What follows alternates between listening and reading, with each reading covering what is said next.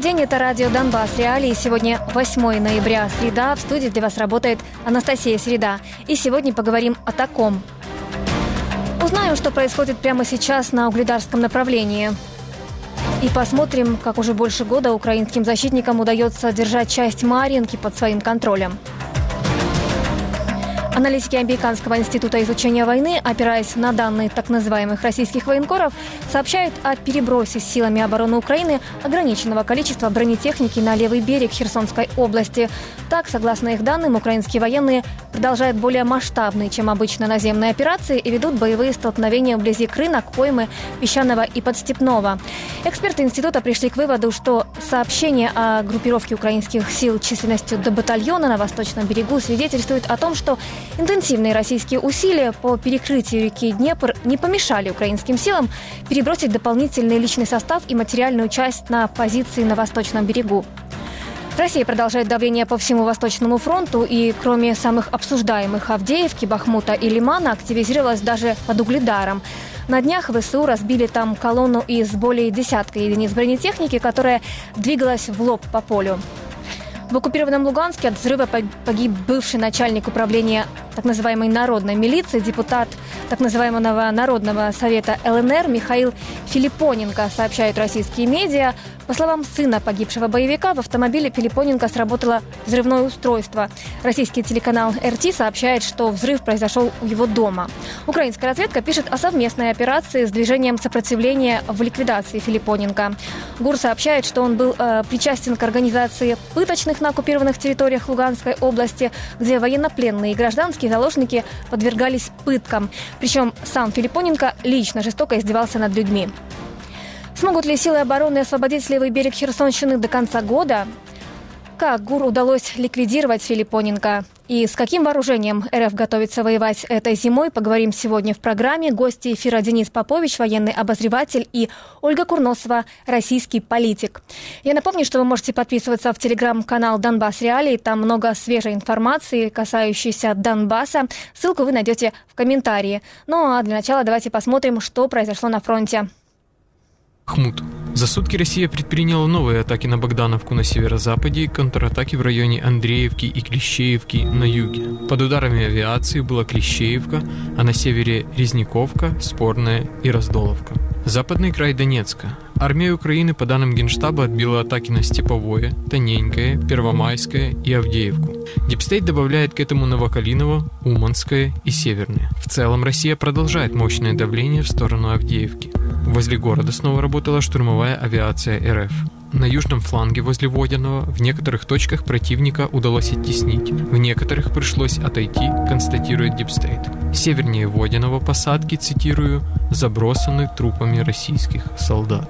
Войска РФ штурмовали и западную часть Маринки, нанесли по ней и Новомихайловке удары авиации. Лиман Кременная Купенск. Отбиты штурмы в районе Синьковки, Ивановки, Берестова, Орлянки, Лимана Первого и в Серебрянском лесничестве. Авиация била возле Петропавловки, Песчаного, Ивановки, Пролетарского, Надии и в Серебрянском лесу. На юге Донецкой области атаки России были направлены на Старомайорское и Левадное. Авиация обстреляла Угледар и Ревнопель. С нами на связи Александр Курбатов, начальник службы связи с общественностью 128-й бригады территориальной обороны.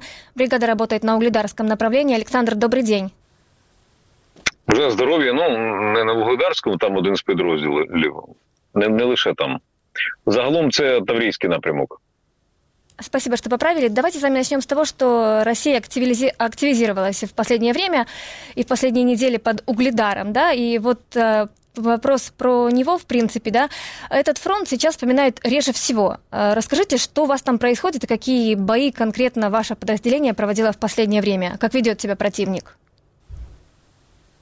Ну, противник е, ви щойно розповідали, він наносить авіаудари, артилерійські удари. Це відбувається постійно. А Там, ви знаєте, там немає таких новин, е, як е, вам може здаватися. Щодня це досить рутинна історія. Ворог застосовує всі можливі засоби для того, щоб знищити якісь наші позиції або вибити. Це не ті позиції, це не вугледар. А какие потери агрессора конкретно вы видите в той же технике, людях? Ну, це от ви бачите, е, це е, бій, який на ну, скажімо так, ближче до Запорізького напрямку в Донецькій області. Під час цього бою було а ворог йшов, атакував п'ятьма БМП танками живою силою. Під час цього бою наші бійці вони намагалися заскочити в окопи до наших бійців, але наш підрозділ, який там стояв, там було досить небагато людей. Вони своєчасно помітили це, повідомили, підготувалися.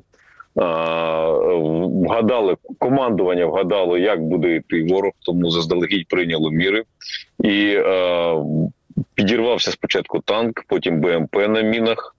Потім е, наші включилися всі, включаючи наших гранатометників. Е, зав'язався жорсткий бій. Бій тривав з 6 ранку, десь до 12 дня. Е, знищили 4 БМП, один танк, і знищили. Ну я думаю, до 30 це вбитими понесло. Ну, три десятки вбитих росіяни. Вони хотіли заскочити в окопи і там зробити просто м'ясорубку. Їм це не вдалося. І позиція була утримана. Вы сказали о том, что вот, командование угадало, как будет действовать враг. Вы имеете в виду траекторию, по которой они двигались, или тактику, которую они применяют? І тактику, траєкторію, тобто там працює розвідка, розвідка працюють абсолютно всі. Тобто це історія відбулася. Ну і і саме тому, що абсолютно всі підрозділи і суміжні підрозділи, наші сусіди, всі вони діють узгоджено. Дуже якісно діють саме тому вдається відбувати ворога, навіть коли у нього однозначно більше сил, і це вже я вважаю ну серйозне досягнення. Що такі історії відбуваються не один раз, а багато разів. Тобто як то кажуть, стабільність ознака майстерності. І зараз е, військові, які туди прийшли, які тримали цю ділянку, це справжні військові фахівці. Там були і ті е, хлопці, от які відбували атаку. А там було кілька бійців, які мали до цього досвід е, контрактної служби, але були абсолютно колишні е, колишні цивільні люди, які теж вже навчилися працювати, е, вони перемогли в тому бої. А если сравнивать интенсивность боев за последние 3-4 месяца, то какая тенденция? Это не всегда можно понять из фронтовой сводки, потому что, ну, как правило, там есть пару точек, где указывается, россияне атаковали. Ну и кажется, что все стабильно одинаково. Ну, воно дійсно стабільно здається стабільно однаково, бо росіяни атакують. У них досить багато сил, у них досить багато ресурсів. Вони постійно обстрілюють і того разу той бій, про який я розповідав. Вони почали з такої масованої артпідготовки. Стало зрозуміло, що щось там буде. Вони і авіаудари наносили, і гатили по максимуму з артилерії. Тому було зрозуміло, і треба було підготуватися і витримати в цей момент, на що й було зроблено. І такі історії щодня. От знаєте, навіть е, люди звикли чути, що там десь росіяни не атакують. А кожен раз, фактично, кожен раз це шалений героїзм, це жага до перемоги. От я інакше не можу сказати, бо це дуже важкі бої. Кожен бій для кожного бійця це а, саме важкий бій. От той, який зараз триває, це найважчий бій у житті, тому що його треба пережити і перемогти. І в цьому сенсі не буває легких боїв. Скажите, как вы считаете, с чем связано сейчас усиление атак РФ на вашем направлении? Ну, очевидно, росіяни намагаються а, зупинити десь наші таким чином, тиснуть, тиснуть в одному на місці, щоб відволікти якісь резерви. А може вони ну, планують прориви тут. Я не знаю. розумієте, от на це питання вам би краще відповів хтось. Із е, генерального штабу, але ми розуміємо, що росіяни дуже далекі від того стану, що у них все закінчується. У них багато досить е, боєприпасів. Вони оживилися, очевидно, вони купили боеприпасы. Спасибо вам огромное, что нашли время включиться в наш эфир. С нами был Александр Курбатов, начальник службы связи с общественностью 128-й бригады территориальной обороны. И мы идем дальше. Мы уже упомянули вначале, что Россия не прекращает попыток взять западную часть Маринки. Это продолжается уже больше года. Линия соприкосновения проходит по городу. Евгения Китаева только недавно побывала на Маринском участке фронта. Давайте посмотрим, что там происходит. Їдемо в передмістя Донецька. Покажемо красоту. Як обстановка зараз там? Майже кожен тиждень штурм. Техніка їде, дрони літають. Зараз в них дуже багато також впівішок, камікадзе з'явилось. Дуже багато. В цьому вони не відстають.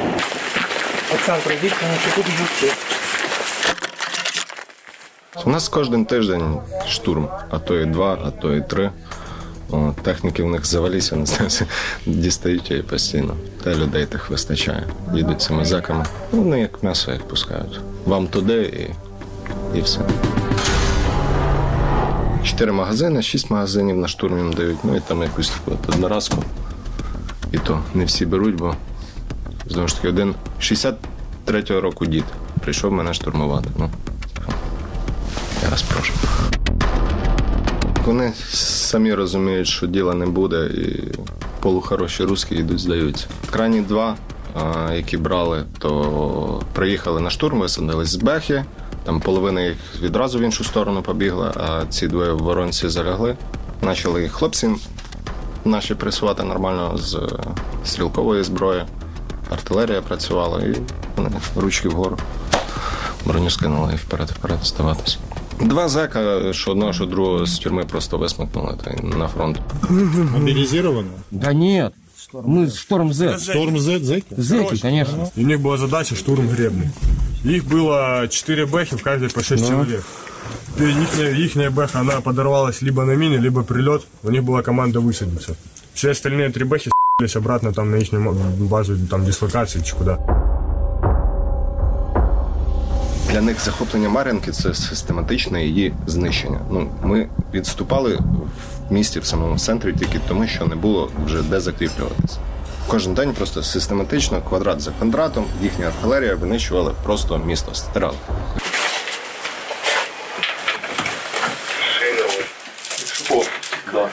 Погнали.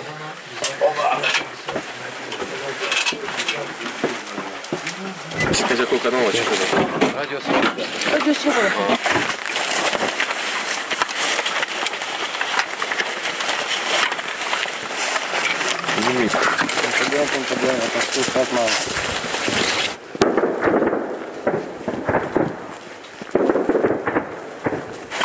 Гучно у вас вранці тут. А, це ще не гучно. Неспокійно. Це, це спокійно. Зазвичай Беха виїздить такий час працює. А Але от- і працювала сьогодні. Оце буквально там хвилин п'ять тому. Це що працювало? Беха. Ми на стиці це Мар'янка, а з тої сторони Красногорівка. Звідси ви бачите ці населені пункти, я так розумію. Якщо ви не боїтесь, давайте зараз вийдемо, я вам покажу. Можете глянути, так, так чисто контури видно. Ну я бачу руїни геть. Ну там, в принципі, тільки руїни є. До нас, слава Богу, вони не доходили. На тій посадці воно все і закінчилося. Там було, якщо не помиляюсь, то до 5 одиниць техніки. Це, ну, зазвичай це бехи і танк на прикритті. Але вони були знищені ще на підході до, до позиції. Чого? Це у вас люк, як в Криївці. Ну зараз більше всього чути на Мар'янку, звісно. Мар'янка, вона, бачите, стоїть так само на вході в Донецьк, і від неї відходять траси, ну, далі розходяться. От, тому я думаю, що тут стратегічно далі там вже Курахова, Селідова, там так далі. Щось там відбувається, хлопці, мені здається. Та таке почти кожен день було. Зараз в центрі Мар'янки, мабуть, опять пішли на штурмувати наші позиції. От, тому відповідно працює по них і піхота, і артилерія, і їхня артилерія так само підтримує їхню піхоту. Там дуже часто йдуть такі локальні сутички.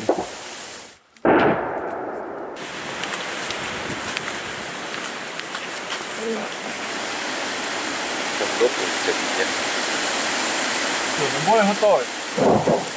Два, вогонь. Ліво 10, далі 5. Два вогонь. Право 3, 2 вогонь.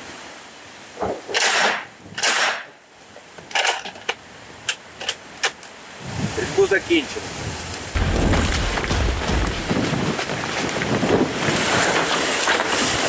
Це міномет?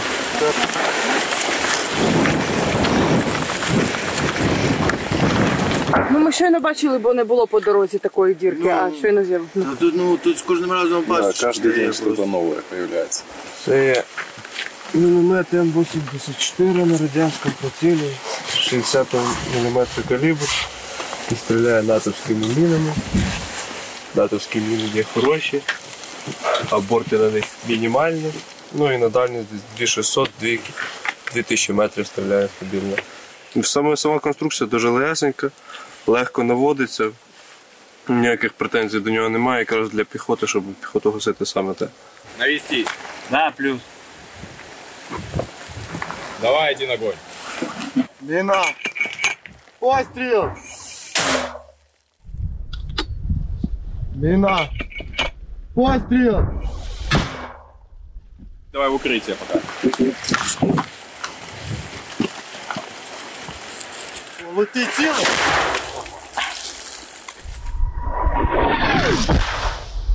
Хлопче, ходіть сюди! Нам уже. Це міномет, так? Да. Камікати страшніше. Чим Страшніше? Он меняет траекторию. Меняет, куда Мина не ему надо. выбирает, куда лететь, а камикадзе может корректироваться.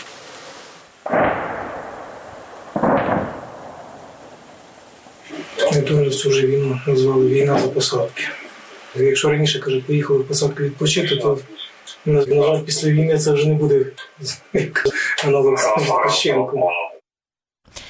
Я напомню, что вы можете участвовать в нашем эфире. Звонки мы принимаем по номеру телефона 0800 300 403. Если хотите написать сообщение, то есть Telegram и Viber. Номер телефона плюс 38 095 151 95 05. И к нашему эфиру присоединяется Денис Попович, военный обозреватель. Добрый вечер. Добрый вечер. По данным Генштаба, противник продолжает мощное давление в сторону Авдеевки. Возле города снова работала штурмовая авиация РФ. Э, Как вы думаете, что противнику дает захват Авдеевки в военном плане? Либо же ситуация вокруг Авдеевки – это целиком политическая цель? В большей степени политическая, нежели военная. Военный смысл там уже исчезает, исходя из тех потерь, которые был, были понесены противником в ходе, ну, уже практически месячного штурма Авдеевки. Ну, не так штурма, попытки ее окружить. Там в большей степени при- предпринимают усилия по окружению Авдеевки. И уже э, потеряли там, ну, наверное, порядка трех-четырех бригад живой силы, там, не считая еще и техники, которая была потеряна в попытке окружить Авдеевку.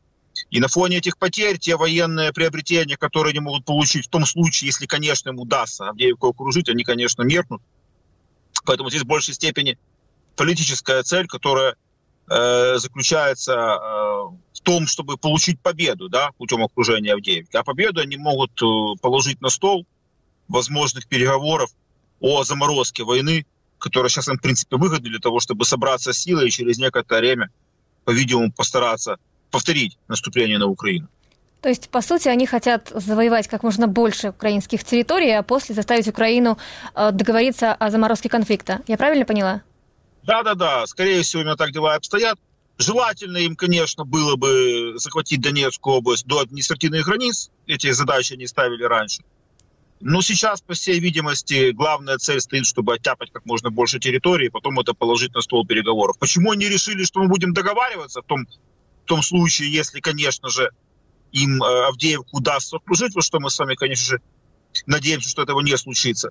Почему они решили, что это заставит нас сесть за стол переговоров? Ну, сложно сказать, но ситуация выглядит именно, именно таким образом. А как вы считаете, а сколько ресурсов и технических, и личного состава, состава российское командование еще может вложить в то, чтобы захватить город? Ну, главный удар на их силы это бывшие заключенные, так называемые отказники. Она достаточно возобновляемая. Хотя и даже бывшие заключенные это конечный ресурс. Но проблема в том, что их не жалко им. То есть есть у них отказники, которые отказываются выполнять приказ и на Авдеевском направлении, там и других направлениях. Есть бывшие заключенные, с которых они сколачивают штурмовые отряды. и используют как расходный материал для того, чтобы продавливать нашу оборону. А там уже э, в если у них это получается, а ограниченный успех у них, я надеюсь, в направлении с севера и с юга присутствует, это стоит признать.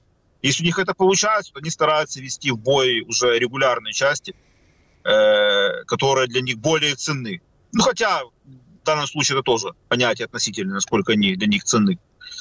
Э, и вот на этом фоне это очень как бы печально, потому что это говорит о том, что они готовы положить э, вот на кон окружение Авдеевки, вот, все, что возможно. То есть за ценой они не собираются, как бы не считают, не собираются считаться с потерями. А если говорить о их ресурсах, да, потому что желание это одно, а возможности это другое, да, есть ли сейчас у армии РФ, э, скажем так, силы на то, чтобы э, выполнять задания не на какие-то локальные цели, да, а вести широконаступательные действия для захвата крупных украинских городов? Нет, на мой взгляд, таких сил нету.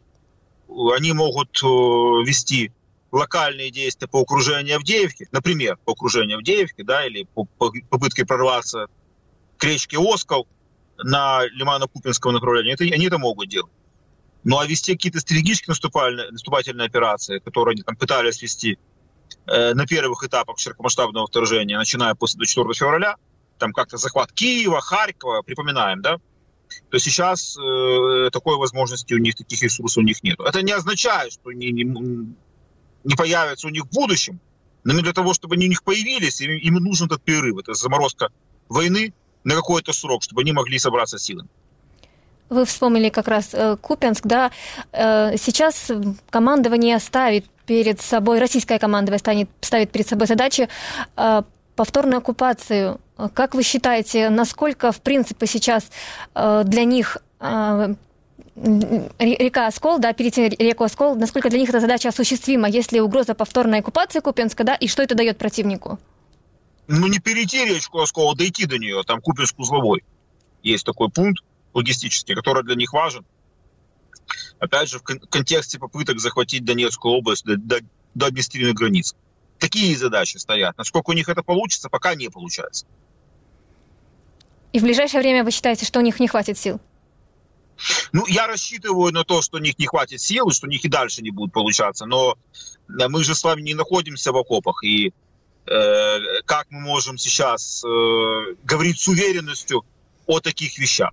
На войне все бывает, но мы рассчитываем на то, что у них не получится, тем более, что наше командование прекрасно знает об этих планах и, очевидно, оно предпринимает определенные действия для того, чтобы эти планы у них не состоялись.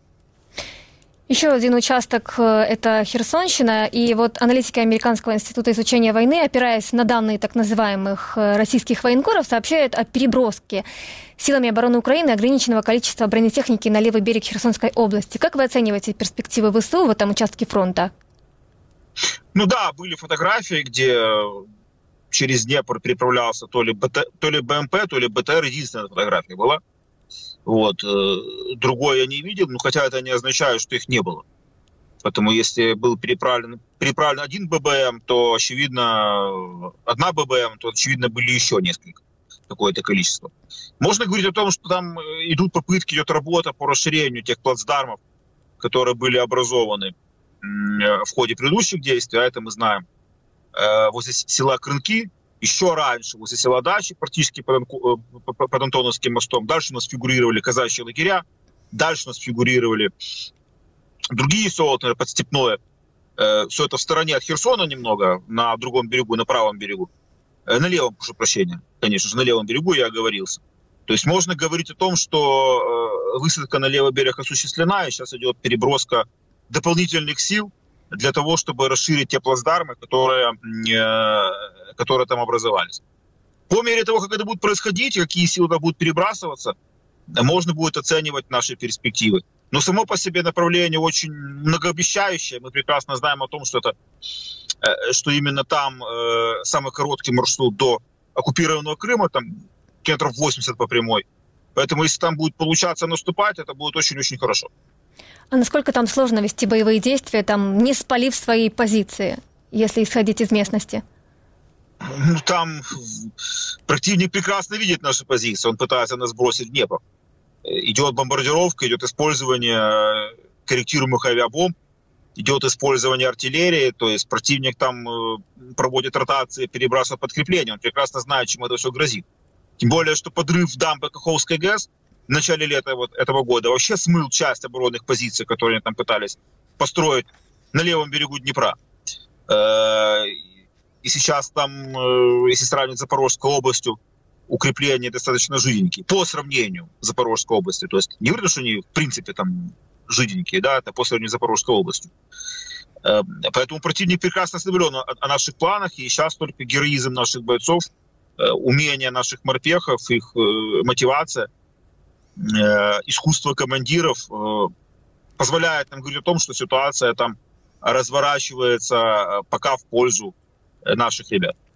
Но я так понимаю, еще рано говорить о том, что к концу года э, левый берег может, де, можно будет деоккупировать.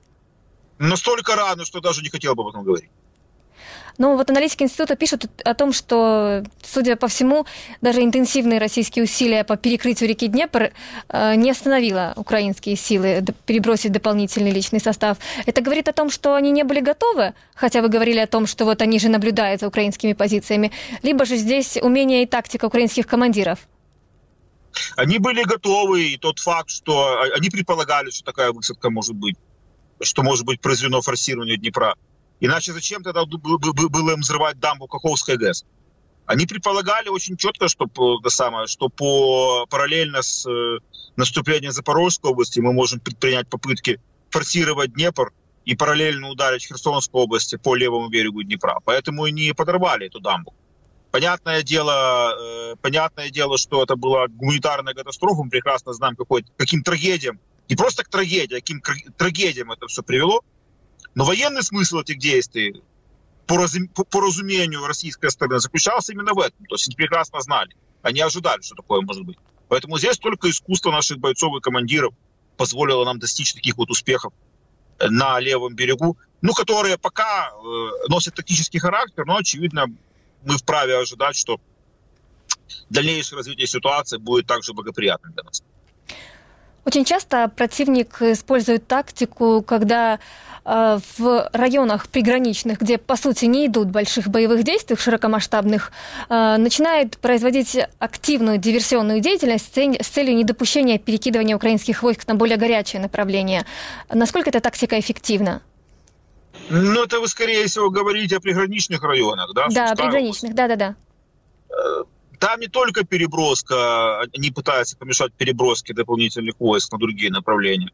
Они еще прекрасно помнят действия РДК. Русский добровольческий корпус, который пересекал границу Российской Федерации, заходил в Белгородскую область в начале лета, припоминаете. И вот сейчас они также э, опасаются повторения этих действий. Сейчас они там держат войска на э, границе с Украиной, там, Сумской Сумской областью в частности, для того, чтобы воспрепятствовать этим действиям. Ну, плюс ДРГ на нашу сторону, плюс террористические обстрелы э, приграничной полосы. Э, вот сейчас как раз на экранах видны последствия этих обстрелов. Э, также эти действия Российская Федерация осуществляет. А вы сказали о том, что они боятся действий РДК. А насколько угроза есть повторения, по вашему мнению? Ну, эти вопросы следует, наверное, э, задавать представителям русского добровольческого корпуса Легион Свободы России, они там анонсировали какие-то действия на территории Российской Федерации. Ну, будем ожидать. Будем ожидать продолжения. Еще одну тему, которую хочу с вами обсудить, это сегодня утром появилась информация о подрыве бывшего начальника управления так называемой народной милиции и так называемого депутата Народного совета ЛНР Михаила Филиппоненко. Украинская разведка пишет о совместной операции с движением сопротивления. Получается, что даже, даже в самой глубокой оккупации спецслужбы Украины могут дотянуться до э, таких деятелей. Получается, что так. Здесь э, только одно можно сказать. Всем предателям и всем людям, которые сейчас служат или служили противнику, все должны понимать, что их кара настигнет либо в таком виде, либо в виде суда.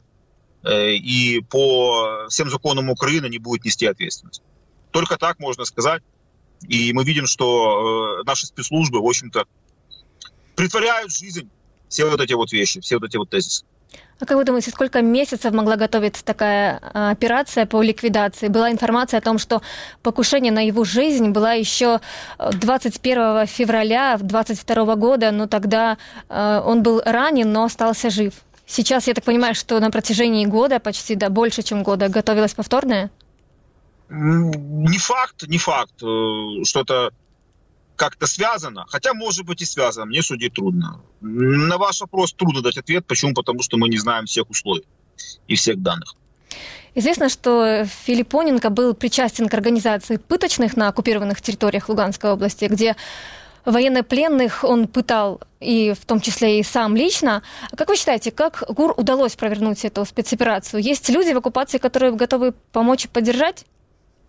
Ну, есть люди, которые готовы помочь и поддержать, есть люди, которые наводят наши ракеты, есть люди, которые помогают э, ликвидировать подобного рода персонажей. Есть люди, которые ведут партизанскую деятельность, диверсионную деятельность. Эти люди есть. То есть агентурная сеть присутствует. Ну, вот. Я бы не пытался по этому поводу распространяться для того, чтобы не сказать чего-нибудь лишнего. Еще одну тему, которую хочу с вами обсудить, это мобилизация в России. Некоторые аналитики считают, что до марта 2024 года, когда в РФ будут проходить выборы, открыто мобилизации проводить не будут, ну, чтобы рейтинг не испортить Путину. А как вы считаете, действительно ли действующая власть в России будет придерживаться таких сроков и ориентироваться на выборы, либо же их электорат э, и без э, вся, всякой там мобилизации все равно будет э, за Путина? Ну, на сегодняшний день организационно и законодательно все вопросы, которые необходимы для того, чтобы проводить новый этап мобилизации в Российской Федерации, решены. Это было сделано еще летом этого года. Что, как мы помним, тогда предполагалось, что новый этап частичной мобилизации, мобилизации в Российской Федерации может начаться уже этой осенью. Припоминаете, были такие прогнозы, и разговоры тогда вели соответствующие. Но сейчас, как видим, этого не произошло. Э, да, действительно, отказ от проведения мобилизации связан с предвыборной кампанией президента Российской Федерации, исход которой нам и так понятен. Он понятен и в Российской Федерации, то есть там победитель уже определен. Э, но, тем не менее, очевидно, в Кремле боятся, что проведение этой мобилизации может повлиять на настроение населения, не хотят там возбуждать, так сказать, лишние, э, лишние брожения. Поэтому они решили этого отказаться. Но там и без этого, там и без этого у них есть возможности пополняться живой силой. В частности, там под видом контрактной службы, они там собирают людей, дают им финансовые условия. Э, у них там, значит, есть выплаты от местных властей определенно, у них там есть выплаты от э, Министерства обороны Российской Федерации, от государственного бюджета э, Российской Федерации для тех, кто заключил контракт с вооруженными силами РФ. Раньше это было 200 тысяч единовременная выплата, сейчас говорят, что уже 600 тысяч. То есть вот такой финансовый стимул не придумали плюс выплаты от местных властей. То есть мы видим, что э, финансовые плюс достаточно серьезные. Ну и 200 тысяч э, в месяц, около того, за участие в так называемой специальной военной операции. Вот такой финансовый стимул не всегда он выполняется. Э, в частности, он не выполняется для тех, кто проводит, проходит подготовку, поскольку подготовка это проходит не в зоне, так называемое СВО. Очень часто он не выполняется уже для тех, кто непосредственно воюет. Плюс э, весьма неаккуратно там командиры э, подходят к выполнению своих обязательств по отношению к погибшим. То есть в чем это выражается? То есть человек, который там где-то остался под Авдеевкой, он не числится как погибший, а числится как пропавший без вести. Это дает возможность э, не выплачивать так называемые гробовые его семье, не регистрировать его как погибшим, но тем не менее как бы выплаты для него идут. Ну и не ложатся в карманы тем командирам, ведут такого рода отчетность. То есть командиры прекрасно понимают, что человек погиб, но на бумагах он числится как пропавший без вести. То есть тот, который, на которого еще идут деньги, которого теоретически еще можно найти.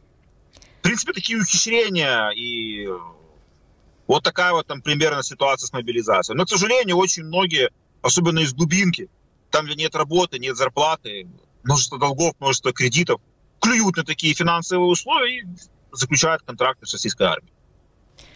Мы не единожды в нас в эфире задавали вопросы нашим экспертам по поводу того, э, действительно ли, что у России, Россия преобладает э, в количестве, однако Украина преобладает в качестве подготовки бойцов. Вы согласны с этим? Ну, в количестве преобладают точно. Вот, Российская Федерация. В качестве мы стремимся преобладать. Ну вот я отвечу таким вот образом, поскольку другого выхода у нас нету. В количестве мы проигрываем, и приходится каким-то образом брать качеством, мотивацией и э, желанием одержать победу. А вооружением? Ну, вооружение, э, западное вооружение, допустим, если э, брать артиллерию, то оно, конечно же, превосходит э, вооружение советского образца, которое находится в распоряжении Российской Федерации. Оно и точнее, и дальнобойнее. Но, к большому сожалению, Российская Федерация и россияне, они э, учатся на своих ошибках, в частности, в плане оснащения своих войск FPV-дронами. Они сейчас э, не просто научились на своих ошибках, они даже по темпам производства превышают возможности Украины. И это проблема, то есть это проблема, которую нужно решать. Вы уже вспомнили как раз про FPV-дроны. Россия не единожды заявляла о том, что она развернула их в такое массовое производство, что они чуть ли не в каждом торговом центре производятся. Однако Украина э, тоже э, закладывает в финансирование и государственное, и частных компаний разработку дронов. Мы сейчас можем говорить о том, что даже если Украина имеет меньшее количество этих летальных аппаратов, то э, пользуется она ими, ну, скажем так, бьет э, четче ну, пока так, так говорить можно. Э, то есть все говорят, что по поводу качества, э, качества мы на высоте. Э, по поводу количества, конечно, Российская Федерация сейчас пущена на верстала и выходит вперед. Эстонская разведка недавно опубликовала данные, где говорится, что россияне могут производить около полутора миллиона боеприпасов в месяц. Насколько эта цифра реальная? Ведь по данным Главного управления разведки Минобороны Украины в планах производства РФ на 2024 год, ну, чуть более двух миллионов боеприпасов. То есть полтора миллиона в месяц или все-таки два миллиона боеприпасов в год? Полтора миллиона в месяц – огромная цифра. По-моему, вы что-то путаете. Речь шла о таком количестве в год. Ну вот э, эстонская разведка опубликовала данные, и вот как раз э, и говорится о том, что это, возможно, описка или оговорка о том, что полутора миллиона – это много, правильно? Это огромная, это огромная, это самая огромная цифра. Я слышал как раз о полутора миллионов, э, даже не полутора миллионах, а миллионов, о миллионе, об одном миллионе в год. Вот полтора миллиона в месяц это выходит вообще за рамки возможностей российского ПК на сегодняшний день. А как вы оцениваете их возможности по изготовлению боеприпасов? Были цифры до миллиона в год. Хорошо. Э, еще один вопрос, который хочу э, вам задать. Как вы считаете, э, какая техника нужна для украинской армии для того, чтобы в ближайшие месяцы, ну, скажем так, оживить украинский фронт? Ну, э, у меня всегда один ответ на такой вопрос. Всего и побольше. Нужны дроны, нужны FPV-дроны, нужны дальнобойные дроны, нужно, нужно очень много разных боеприпасов, ракет, э, бронетехники, нужны самолеты, нужны патроны, вот нужны автомобили, нужны средства радиолокационной борьбы, борьбы, нужны средства контрбатарейной борьбы. Все это нужно в больших количествах. Э, и мы говорим о боеприпасах. Боеприпасы сейчас тоже приобретают особую ценность, поскольку, э, как говорил Валерий Залужный, главнокомандующий вооруженными силами Украины, существует риск перехода войны э, в позиционный формат, чего хотелось бы избежать, по его словам, который он излагал в своем материале недавнем. А если мы говорим о позиционной войне, а в принципе, по большому счету, на определенных участках, например, Запорожской области, это очень похоже именно на позиционный конфликт, э, позиционную войну и на Авдеевское направление Российская Федерация наступает в стиле Первой мировой войны. Э, а во время Первой мировой войны как раз боеприпасы, снаряды, артиллерии, они приобретали особую ценность. Поэтому налаживать производство боеприпасов также было бы очень-очень необходимо. И желательно в ближайшие сроки. Спасибо вам огромное. Денис Попович, военный обозреватель, был с нами на связи. В России в тюрьме уже четвертый месяц находится журналистка татаро-башкирской службы «Радио Свобода» Алсу Курмашева. Она поехала на родину по семейным причинам и была арестована в аэропорту Казани. Российские силовики обвиняют ее в нарушении закона об иноагентах. Журналистка не зарегистрировалась как иноагент и грозит пять лет лишения свободы. Муж журналистки Павел Буторин, также журналист «Радио Свобода», он дал первое после ареста Алсу интервью. Алсу поехала в Россию в середине мая по семейным обстоятельствам. Она полностью понимала риски, которые были связаны э, с этой поездкой. Но, тем не менее, у многих из нас есть определенные обязательства перед нашими семьями, и она приняла решение поехать в Россию. И э, ее визит уже подходил к концу, и она должна была улетать уже из России, когда ее в аэропорту, собственно, и задержали. У нее э, сразу забрали э, оба паспорта, американский и российский, и конфисковали ее телефон. И мы знаем, что они проникли в ее частную переписку э, совершенно бесцеремонно. Затем ей вынесли обвинение за неуведомление российских властей о ее американском гражданстве. Сейчас в России это является уголовным преступлением. Они за последние два года где-то переквалифицировали это с административного правонарушения на уголовное преступление. И поэтому все это время э, она была под уголовным преследованием. Э, они тянули этот э, очень простенький кейс пять месяцев. В конце концов, судья выписал довольно-таки небольшой штраф. А, и Алсу уже ожидала возвращения своих паспортов. А, и потом мы тоже здесь считали э, дни, недели. И в один прекрасный день, это случилось 18 октября, э, в квартиру ее мамы э, стали стучаться и пришли мужчины в масках и ее забрали. И, в конце концов, ей вынесли обвинение по уже другой статье. Она теперь обвиняемая по статье о э, нерегистрации в качестве иностранного агента. Действительно, э, случай вот этот Салсу, ее преследование – это первый такой кейс. А, уже и Комитет по защите журналистов э, очень жесткое Э, заявление по этому поводу сделал, что это, э, что преследование Алсу это просто еще раз свидетельствует об ужесточении э, давления на журналистов в России. Она должна быть освобождена, а мы знаем, что она находится сейчас в заключении только потому, что она журналистка, потому что она американка. Мы считаем ее политической заключенной, и она должна быть немедленно освобождена. К нашему эфиру присоединяется российский политик Ольга Курносова. Ольга, добрый вечер. Здравствуйте. Ну и прежде чем мы перейдем к основной теме, попрошу вас прокомментировать услышанное. Зачем российские власти вот такие аресты? Ну, казалось бы, Кремль открыл, открыл границы несогласным. Хотите, уезжайте. Человек жил давно на Западе, приехал домой, ну и сел в тюрьму. Ну, это обменный фонд. А, собственно, на ее посадили, на мой взгляд, ровно потому, что у нее есть американское гражданство – Кремль прекрасно понимает, что э, администрация Байдена будет бороться за своих граждан. И, значит, они смогут на кого-нибудь из тех, кто им нужен и кто находится в американской тюрьме, ее обменять. Поэтому это абсолютно такое, ну, понимаете, в Кремле сегодня людоедский режим.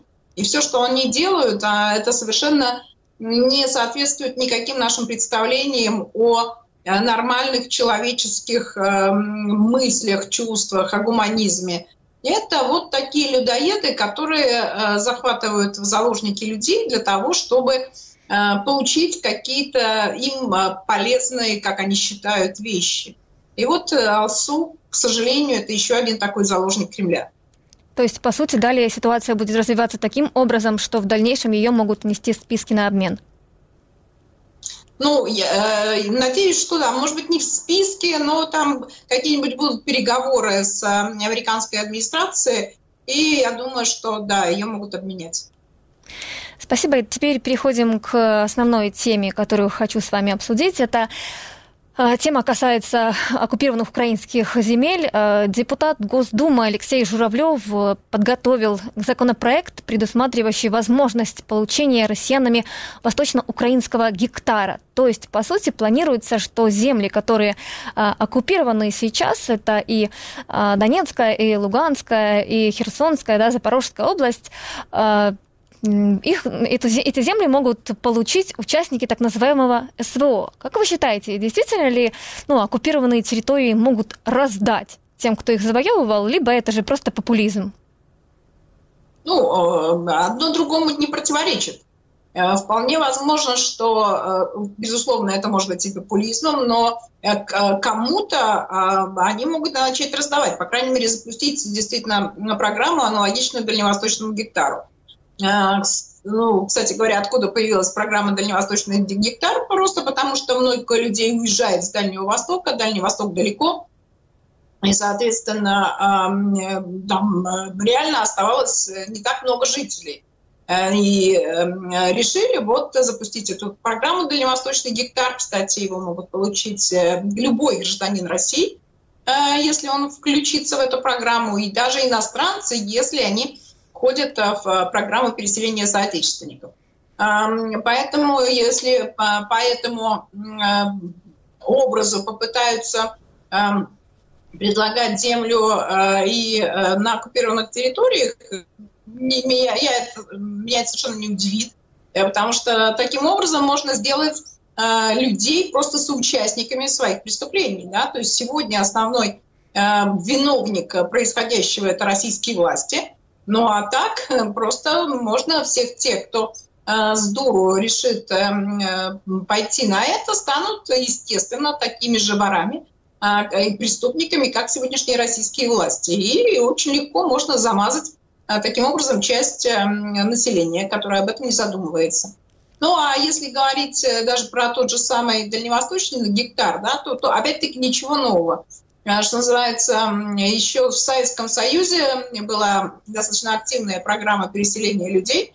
Да, отсюда даже э, в фильме «Девушка с характером» известная э, песня про то, как едем мы на близкие любимые на Дальний Восток. Поэтому, как обычно, все то, что делает сегодня Кремль, это такие э, копипаст э, советских историй.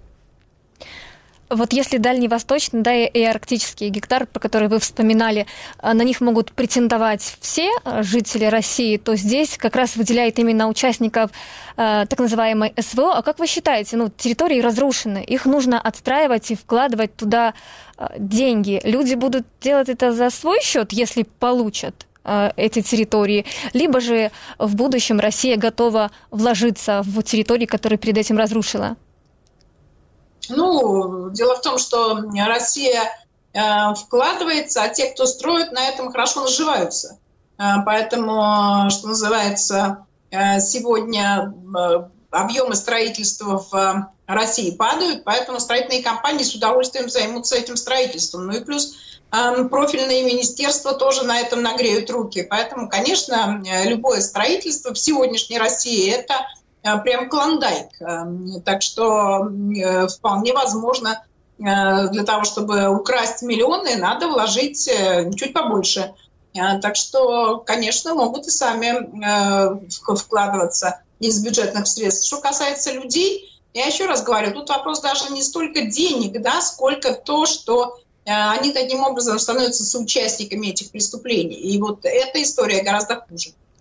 Но вот по информации украинского мэра Мариуполя Бойченко, для того, чтобы отстроить тот же Мариуполь, нужно 20 лет. А возможно, в планах отстроить конкретные города у России, чтобы ну, чтобы не вышли потемкинские деревни, скажем так. Ведь э, если вспомнить ту же Попасную, которую разрушили, то навряд ли ее будут отстраивать. Не, ну, понятное дело, что Мариуполь тут стоит особняком, да, потому что а, там уже, прости господи, и с Петербургом а, стали прям города-побратимы. Хочется спросить, какие же города-побратимы? Вы же говорите, что это российская территория. Города-побратимы только с другими странами, да, но, тем не менее, логику искать в сегодняшних кремлевских действиях не приходится. Эм, поэтому, конечно, к Мариуполю будет присковано отдельное внимание, и какие-то средства, конечно, будут вложены. Я все-таки э, напоминаю, Россия по-прежнему продает нефть и газ, и денег пока э, в России, ну, я не скажу, что хватает, но э, есть для того, чтобы чем-то заняться. Понятное дело, что для того, чтобы все восстановить, я совершенно согласна с господином Бойченком, понадобится много и много лет – а, надеюсь, что у России такого количества времени просто не останется, и придется возвращать все а, украденное и захваченное. А я правильно понимаю, что с коренным населением, да, мариупольцами, которые там, э, или не мариупольцами, да, другими э, украинцами, которые остались на оккупированных территориях, то их права будут, ну, скажем так, нивелироваться по сравнению с теми людьми, которые заедут и получат э, эти территории бесплатно? Ну, смотря, а, как для, я думаю, что все будет по-разному, да, для тех, кто под принуждением взял российские паспорта, наверное, все-таки какие-то права у них сохранятся. Но для тех, кто э, продолжает э, не принимать российское гражданство и сохранять свое украинское гражданство, конечно, их будут максимально э, заставлять это российское гражданство принимать и, соответственно, стращать тем, что у них просто не останется никаких прав ни на что. Что касается тех, кто будет приезжать, ну, есть же те квартиры, которые остались, э, и те, э, те места, и та земля, которая осталась от людей, которые уехали на материковую Украину, вот это-то и будут продолжать разграблять. То есть, по сути, квартиры тех людей, которые уехали на материковую часть Украины, могут как раз достаться людям, которые по, согласно законопроекту этого Журавлева, эм, получат участники так называемого СВО. Э, вполне, вполне возможно, тем более, что они э, всячески пытаются ходить и описывать э, вот эти квартиры, искать, где нет людей, чтобы их зафиксировать. И давайте с вами подсуммируем все вышесказанное. Получается, что если действительно этот э, законопроект э, Журавлева заработает, то, по сути, получается, сейчас уже Россия взяла в обороты оккупированные земли и планирует там заселять э, людей с, скажем так, территории неблагопри... с неблагоприятным климатом на те территории, которые возле моря. Ну, конечно, это, это Азовское море, красота, Э, естественно, из какой-нибудь российской глубинки э, очень приятно туда приехать. Э, не Крым, конечно, но все равно тоже хорошо. Самое главное, таким образом заменяя, ну, они, как обычно, они просто плохо читали законы, да, плохо читали Женевские соглашения, плохо читали законы обычаи войны, как раз выселять население и заменять население, это является военным преступлением. И это еще одно из тех преступлений, за которые а, российское правительство и Путин лично обязательно будет отвечать. А, главное все-таки, чтобы он дожил до скамьи подсудимых, и мы его там увидели. Но я так понимаю, что если этот закон, законопроект и будет реализован, то сейчас с ним будут затягивать, ведь, э, э скажем так, домоклов меч над этими территориями еще висит, и э, ни Украина, ни весь цивилизованный мир не признал то, что эти территории принадлежат России. Так что какую-то супердеятельность разворачивать здесь навряд ли они станут, да и переселять активно людей. Ну, посмотрим. Журавлев, он такой, э, так сказать, э, достаточно иногда говорит очень странные вещи, но мы увидим, насколько этот законопроект э, пройдет или не пройдет, и поэтому можно будет делать какие-то выводы. Спасибо вам огромное. Ольга Курносова, российский оппозиционный политик, был с нами, была с нами на связи. Мы переходим к следующей теме. Курица дороже свинины, золотые яйца и мандарины, ставшие деликатесом. В оккупированной Донецкой области за последнюю неделю резко выросли цены на основные продукты питания. В чем причина такого подорожания и что могут купить жители захваченных территорий на свои пенсии, зарплаты, выясняла моя коллега Валентина Левицкая. Она с нами на скайп-связи. Валя, добрый вечер. Добрый вечер. Ну, раньше куриное мясо считалось самым дешевым и доступным даже для людей со скромными доходами. А что сейчас пошло не так? Ну, ситуация на оккупированных территориях полностью повторяет то, что происходит в России, только в еще больших масштабах. В самой России в этом году, с начала года, куриное мясо подорожало более чем на 27%. Производители объясняют это тем, что подорожало топливо, импортные антибиотики, корма для птиц. Точно так же подорожало оборудование – и э, более того, они говорят о катастрофической нехватке рабочих рук, которая не позволяет увеличить объемы производства птицы. Э, эта тема даже стала предметом совещания у Путина, и министр сельского хозяйства Дмитрий Патрушев, сын главы ФСБ, даже сделал прямое включение из курятника, где на фоне кудахтающих кур он оправдывался и рассказывал о том, что на самом деле ситуация в отрасли не такая уже плохая. И это, конечно, выглядит очень комично, но только жителям оккупированных территорий, конечно же, не до смеха, потому что при пенсиях э, от 10 до 15 тысяч рублей, которых там, в принципе, очень много, люди пишут об этом в соцсетях, и зарплатах в среднем от 20 до 40 тысяч рублей. Килограмм куриного филе, например, стоит 400-500 рублей. И люди в соцсетях делятся адресами, где можно купить дешевле. И э, меня, честно говоря, очень потрясла одна запись одной из женщин, которая радовалась, рассказывала о том, что ей удалось купить э, относительно недорого домашнюю курочку, и вот она ее разделит на много-много маленьких кусочков и будет есть целый месяц. А, точно так же подорожали и яйца. Они теперь десяток стоит 120-130 рублей. И это при том, что в регионе работает своя большая шахтерская птицефабрика. Но больше всего, конечно, местных жителей возмущает то, что в соседней Ростовской области точно такие же продукты стоят в среднем на 20% дешевле. И это при том, что в Донецкой области многим людям э, задерживают э, зарплату значит, там, по несколько недель, а даже не, а бывает так, что и несколько месяцев. А вот у меня буквально следующий вопрос по поводу того, что, возможно, повышение цен, цен связано с дефицитом. Как насчет того, сколько там производят, откуда завозят? Ну, там есть и местные производители, и завозят, э, и как раз, естественно, цены, завозят, э, цены очень сильно зависят от того, где товары произведены. Например, э, люди отмечают подорожание выпечки, молочных продуктов, рыбы. Это все мы понимаем, что это из разных источников, поступает, но это те товары, которые люди покупают буквально каждый день, поэтому они наиболее бьют по кошельку. Например, популярный когда-то вот недорогой хек теперь стоит 400 рублей за килограмм. Э, мандарины тоже, которые были совсем недавно доступны э, всем, теперь э, люди шутят, горько шутят о том, что это скоро станет новогодним деликатесом, как когда-то в советское время, потому что они подорожали на 70%. И это связано неурожаем в Абхазии, откуда э, они в основном поставлялись, а также ситуацией в Израиле и падением курса рубля. Э, но и российские аналитики не дают таких хороших прогнозов на будущее, наоборот, они говорят о том, что нужно готовиться к резкому подорожанию гречки и подорожанию водки с Нового года, потому что Минфин России решил таким образом пополнить казну и поднять цены на спиртное с Нового года. Ну а реагируют как-то оккупационные власти на такой скачок цены и критику со стороны местных жителей? В Донецкой области оккупационные власти везде сообщают, что они якобы пока только разрабатывают механизмы регулирования цен. Э, предлагают на период военного положения ввести предельно э, допустимые цены, но пока реальных действий нет. И это же, конечно, очень сказывается на настроениях людей, которые в соцсетях, э, уже не скрывая говорят власти все, что они о ней думают.